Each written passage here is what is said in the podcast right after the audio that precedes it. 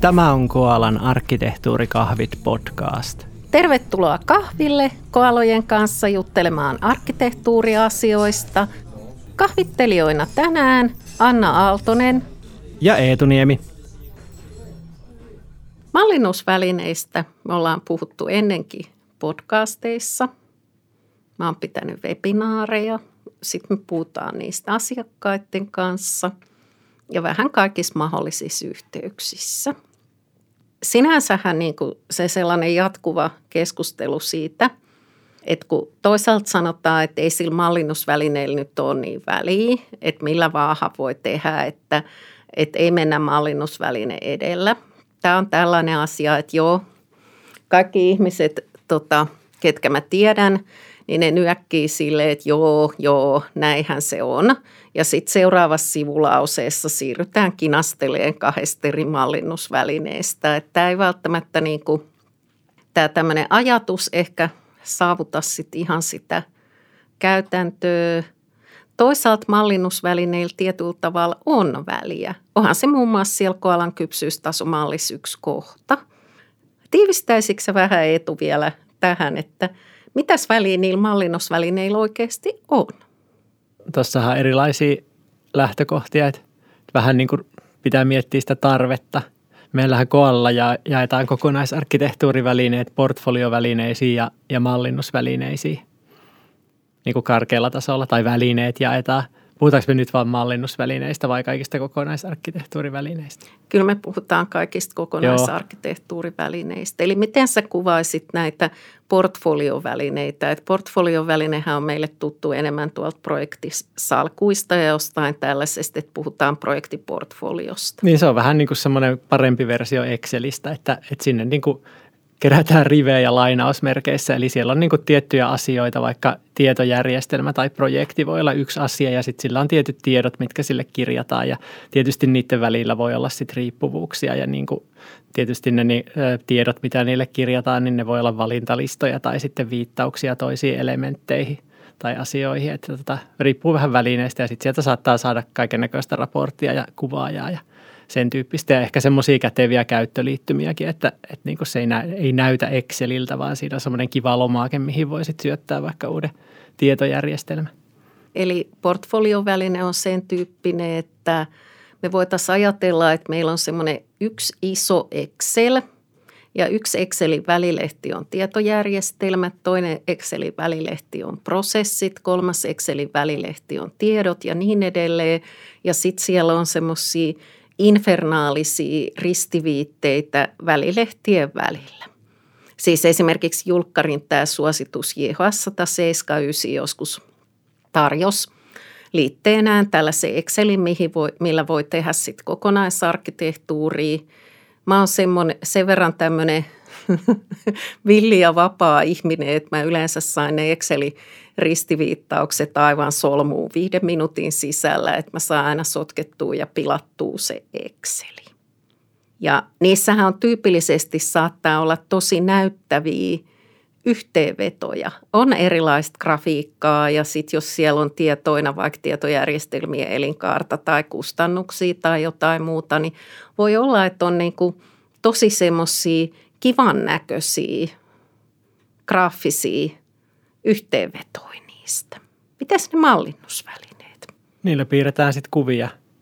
Tietysti niissäkin on sitten kirjasto niille elementeille, mitä niissä kuvissa esiintyy, mutta niissä se pointti ei ole sinänsä se, että niin kuin hallinnoitaisiin jotain tämmöisiä salkkuja, että tässä on meidän palvelut ja tässä on meidän tietojärjestelmät, niin sillä ehkä pystyy tekemään sitä, mutta ei niin hyvin kuin niillä portfoliohallintavälineillä, vaan niin kuin ennemminkin niin kuin sitä sisältöä lähestytään erilaisilla arkkitehtuurikaavioilla. Ja samalla lailla siellä voi olla sitten niin kuin riippuvuusanalyysiä ja visualisointia ja kaiken näköistä, mutta se, niin kuin, se elementtien tiedot ei ole niin kuin se juttu, vaikka niille ehkä pystyy, pystyy sitten kirjaamaan kaikenlaisia attribuutteja tämä on ehkä se perinteisempi, niin kuin miten ihmiset yleensä ymmärtää arkkitehtuurivälineet. Ja tietyt asiathan valkenee lukijalle kuvien kautta, että kun katsotaan vaikka prosessin virtausta, että näinpä se virtaa, tilauksesta toimitukseen ja toimituksesta laskutukseen ja sitten laskujen maksuun ja perintään, niin ihminen siitä kuvasta pystyy aika helposti katsoa, että niin no joo, tälleenhän me oikeasti menee. Paitsi tuosta välistä puuttu nyt vielä sitten se semmoinen jälkitoimituslaatikko tai jotain tällaista, että se avaa asioita. Tämä nyt oli vähän pitkä johdanto tähän aiheeseen, mutta se mitä mä ajattelin varsinaisesti puhuu on sitten se, että kun välineitä käyttöön otetaan, niin tässähän on semmoinen juttu, että aina kun välineen myyjä myy niitä, niin ensinnäkin kaikkien välineiden myyjät ilmoittaa yleensä in English, että we think this enterprise architecture differently than anybody else. Joo, on tosi uskottavaa, että kullakin välineellä on todella uniikki, ihan oma lähestymistapa tähän asiaan, vaikka ihan oikeasti ne lähestymistavat on kahta kategoriaa, joista me on niin kuin mainittu. Tuossa jo pikkuhiukkasen siellä tulee semmoisia nyanssieroja siihen, että onko ne jotkut yhteenvedot niin kuin näyttävämpiä ja halutaanko se väline, niin kuin, kun sit myydään, niin luukutetaanko sit lähinnä arkkitehdeille vai mennäänkö tuon tietohallintojohtajan kautta, että kummin päin, että näytetäänkö, että täällä on kiva piirtää näitä kuvia vai toisinpäin, että eikö se olisi tosi kiva, kun sä näet tämmöistä kustannustietoyhteenvetoraporttia täältä, niin se vähän vaikuttaa lähinnä siihen markkinointiin. Se on vähän noin, niin on ehkä positioinut itsensä eri tavalla, että osa on semmoisia, että niinku se application portfolio on niinku se ykkösjuttu, mutta sillä voi tehdä muutakin. Ja sitten on tämmöisiä, jotka on niinku niin johdonläheisiä ja niin bisnesläheisiä, että Tuossa on niin erilaisia kategorioita. Sitten yksi, yksi on varmaan semmoinen, että tämä nyt on mallinnusnörteille semmoinen, jolla voi tehdä vähän kaikkea. Niin, että jos olet yhtä innostunut Archimate-kuvauskielen detaljeista kuin mekin, niin täältä pesee kaikkea mahdollista. Ja keskustelisimmeko seuraavaksi nyanssieroista application service ja application function elementtien välillä ja niin edelleen.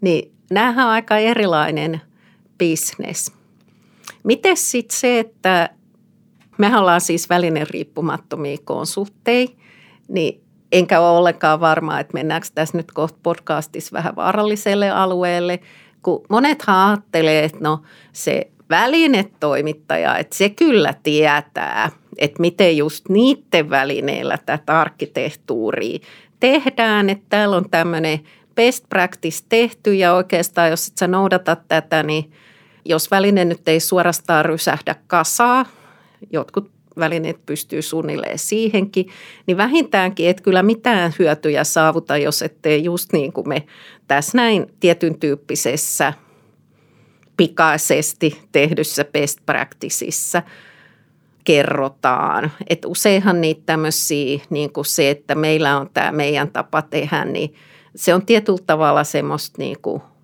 markkinointimateriaalia – toisaalta se on kyllä ihan tervetullut tämmöinen pika-aloituspaketti, että jos joku ei niin kuin tiedä, mitä sillä tekisi, niin onhan se hauskaa, että se välinetoimittaja tarjoaa sen, että teen vaikka tätä. Mäkin meinaan, kun mä ostin aikoinaan eka yleiskoneen keittiö, niin musta oli tosi kiva, että siinä tuli semmoinen pieni keittokirja mukana. Mä itse asiassa tein siitä, niin kuin, se toskakakkuohje oli oikein hyvä makune. Niin mitäs kokemuksia sulla on Eetu tästä? Niin toi, toi asiahan on niin kuin vähän sama kuin meidän Koalan mallinnuskäsikirja, joka kanssa kannattaa käydä tietysti lataamassa, mutta niin kuin sehän se, että jos, jos ei ole mietittykään edes sitä, että no miltä se meidän arkkitehtuuri näyttää ja miten sitä kuvataan, niin ihan kiva, että se tulee siinä välineessä mukana niin kuin jonkinlaisena sisäänrakennettuna tota best practice mallinnus ja käyttötapana. Ja sitten siinä on ehkä jotain valmiita raportteja, jotka toimii, jos käytetään just sitä mallinnustapaa ja se sisäl- kaikki sisältö on siellä, mitä se mallinnustapa vaatii.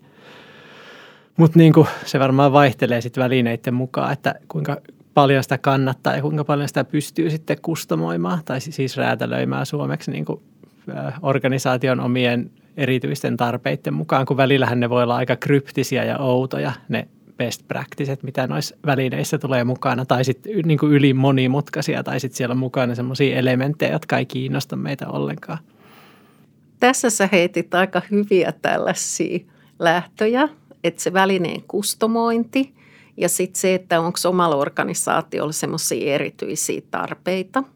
No aika kivahan se on aina ajatella, että meidän organisaatio se on nyt niin erityinen, että meille ei ihan tavalliset mallinnustavat passaakaan.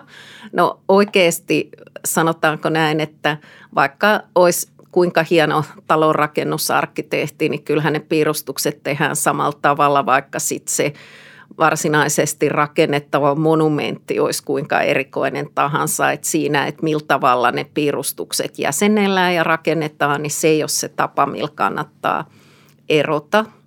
Mutta sitten toi kustomointi juttu on sellainen, että jos te olette valitsemassa välinettä ja kysytte siltä – välinevendorin, yleensä siltä myynnin tukikonsultilta, että pystyisikö tänne tekemään vielä sitä ja pystyisikö tänne tekemään vielä tätä ja voisiko tätä jotenkin venyttää niin kuin tonne, tonne ja tonne.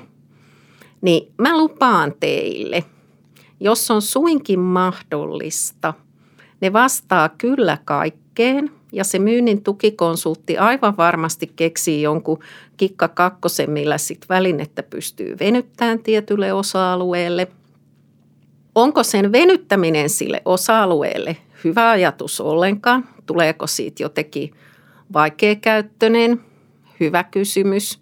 Isompi kysymys on oikeasti se, että tuliko toi tuommoinen lisäpiirre vaan sattumalta kysyjälle itselleen mieleen – että tarviiko se organisaatio tämmöistä kikkakakkosta sit oikeasti, että onko sille niin paljon käyttöä, että sitä mallinnustapaa kannattaa monimutkaistaa siihen asti.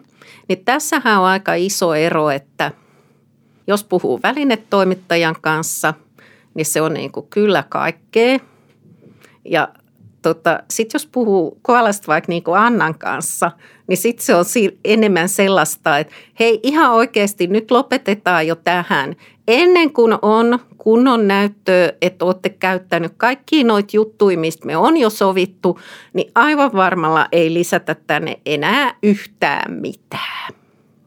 Toihan toi räätälöinti on ehkä, ehkä niin kuin enemmän sillä puolella, että välineissä, jotka, jotka niin kuin ei, ei tue arkimeittiä tai vaikka tukisi, niin se arkimeit ei ole niin kuin niissä se pääjuttu. Ja yleensähän noi on niin kuin sieltä portfoliopuolelta noi välineet. Että jos välineessä arkimeit tuki, niin sitten se mallinnustapahan on niin kuin full, full arkimeit ja sitten se on niin kuin sitä, sitä voi ehkä rajoittaa jotenkin, mutta ei kannata. Että niin koalassahan lähtökohta on se, että tehdään se mallinnuskäsikirja ja sitten niin kuin laaditaan sen mukaan arkimateella niitä kuvia. Niin ja meidän mallinnuskäsikirja on – tietty osa joukkoa Arkimeitista ja näin ollen se mallinnuskäsikirja on niin kuin se sopimus sit siitä, että mitä sinne tehdään. Ei tarvitse koskea siihen välineeseen ja alkaa häärimään sitä arkkimeittiä jotenkin pienemmäksi. Mutta mä en oikein muista edes, että mistä kaikesta nuo jutut syntyy. Mutta aina kun mä oon ollut kuuntelemassa välinedemoi, niin niissä on aina tosi paljon toiveita yleisöllä, että pystyisikö täällä tekemään vielä sitä ja pystyisikö täällä vielä tekemään tätä ja niin poispäin. Kaikillahan omat toiveensa ja yleensä ne on jotain semmoisia detaljeja, että ei ole mietitty sitä niin kuin kokonais, tai siis ei ole mietitty ensinnäkään välttämättä niitä tarpeita, että niin kuin miksi me halutaan mallintaa ylipäätään ja mitä näillä malleilla tehdään. Ja sitten toisaalta ei ole sitä, että no minkälainen mallinnustapa sitten tukee näitä tarpeita ja on niin kuin ylläpidettävissä ja niin edelleen, mihin sitten vastaa niin kuin se meidän mallinnuskäsikirja esimerkiksi tuohon tarpeeseen. Että sitten siellä on joku tämmöinen, että me ei hankita mitään välinettä, jossa ei voi, ei voi niin kuin prosessielementtiin laittaa linkkiä siihen niin kuin prosessin uimaratakaavioon, että sen saisi siitä suoraan klikkaamalla avattua. Sitten ne on niin kuin tämmöisiä tarpeita välillä. Niinpä ihan niin kuin sillä organisaatiolla olisi sen koomia älyllisiä prosesseja kuin. Että voi olla, että seuraavat kaksi vuotta tämä linkitystarve on lähinnä kuvitteellinen. Ei se ehkä, ehkä, ehkä niin tuollaisista detskuista yleensä kiinni jää, että kyllä niihin aina joku, joku ratkaisu löytyy. Ää, ja sitten tietysti se, niin kuin se toimittajan tuki, niin se vaihtelee. Tietysti lähtökohta ehkä se, että on niin kuin – kalliita välineitä ja keskikalliita ja niin kuin halpoja tai ilmaisia. Ja sitten lähinnä niissä niin kuin kalliissa välineissä on ylipäätään jotain konsultointia siinä silleen mukana, jota, jota niin kuin voi edes pyytää siihen, että no, miten meidän kannattaa tätä välinettä käyttää ja miten me mallinnetaan ja mikä se sisältö sitten tulisi olemaan. Ja vaikka niillä olisikin konsultointia, niin se vähän sitten vaihtelee se laatu. Niin, Eli tässä niin kuin päästään siihen, että kyllä aivan varmasti siitä välinetoimittajasta on iso apu siinä välineen käyttöönotossa, mutta jos ei ole itse miettinyt, että mihin käyttötarkoitukseen sit välinettä tarvii, tai ketkä ja millaisella taustalla olevia ihmisiä ne välineen käyttäjät on, niin silloin niin kuin pelkästään sen välinetoimittajan kanssa jutustelu voi viedä vähän semmoiseen väline edellä lähestymistapaan sitten. Mutta vähän niin kuin tämän kuin kaiken muunkin kanssa, niin pitäisi löytää jonkunlainen semmoinen balanssi sitten, että ei niin kuin, ei jätetä yhtäkään asiaa tekemättä, että käydään riittävät taustakeskustelut – ja tehdään riittävät välinehankinnat ja välineiden käyttöönotot ja silleen. Mutta muistetaan kuitenkin, että kyllähän se välinetoimittaja intresseissä on lähinnä lisenssimyynti pitkällä tähtäyksellä. Niin ja asiakaspito sille, että tietysti ne niin vastaa sitten tiketteihin ja näin niin yksittäisiin kysymyksiin, mutta ei niiltä ne välttämättä osaa kertoa sitä, että minkälainen mallinnustapa sopii niin just teidän organisaatioon ne osaa kyllä sanoa sen, että jos teillä on mallinnustapa, että miten tämä mallinnustapa toteutetaan sillä välineellä tai niin kuin, että, että niin kuin miten sitä välinettä käytetään tai miten saat just tämmöisen tietyn raportin sieltä ja niin, kuin niin edelleen. Mutta ei niitä tausta-asioita, mitkä tulee esimerkiksi Koalan kokonaisarkkitehtuurin käynnistyspaketissa käytyä läpi. Mutta joskushan sitten taas voi edetä sille vaiheittain, että aika monet organisaatiot ottaa esimerkiksi sen arkhi nimisen ilmaisvälineen ensin käyttöön ja piirtelee sillä jotain. Ja sanotaanko näin, että siitä välineistä, hallintamallista, sisällöistä yhtään mistään on ehkä helpompi keskustella, jos on edes jollain tavalla vähän aloiteltu sen sisällön tekemistä mentäisikö me tekemään niitä sisältöjä Ehkä meidän pitäisi jollain, jollain välineellä sisältöjä. Paremmalla tai vähemmän hyvällä. Niin, mehän siis käytetään kaikki välineitä, jotka asiakas on valinnut syystä tai toisesta, mikä tarkoittaa, että riippuen nyt siitä, että minkä toimeksannon tuossa kaivelee esiin, niin vähän vaihtelee, että minkä välineen kliksautan tuossa ihan kohta puoliin minuutin päästä auki. Mennään kliksauttelemaan.